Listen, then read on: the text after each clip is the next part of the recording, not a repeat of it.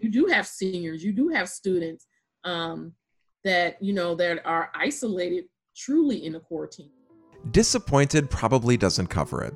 For those high school seniors graduating this year, everything they've been working toward throughout their high school careers is being canceled or moved online. But a local group is making sure that seniors across the state are celebrated, especially those who may need a little extra help or whose families have been hit harder by the pandemic. Okay.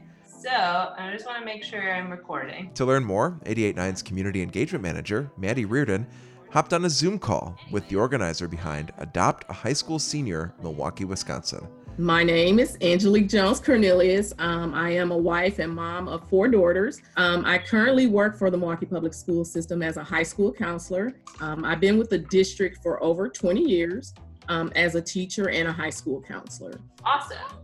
Angelique and a small volunteer team have created a Facebook group where parents can sign up safely and securely to adopt a senior, meaning sponsoring them with a graduation present like an Amazon gift card, or dorm supplies if they're headed to college, or even things like a custom yard sign with the grad's name on it, just to make them feel special for a day.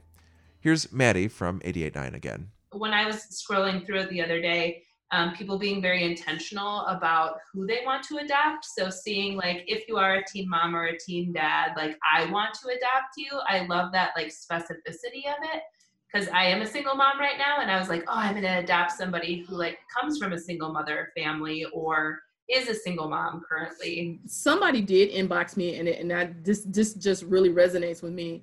Um, one of the seniors, she is a teen mom, a new teen mom and I mean the love and support um, once the people were reaching out to her and giving her gifts and you know encouraging words.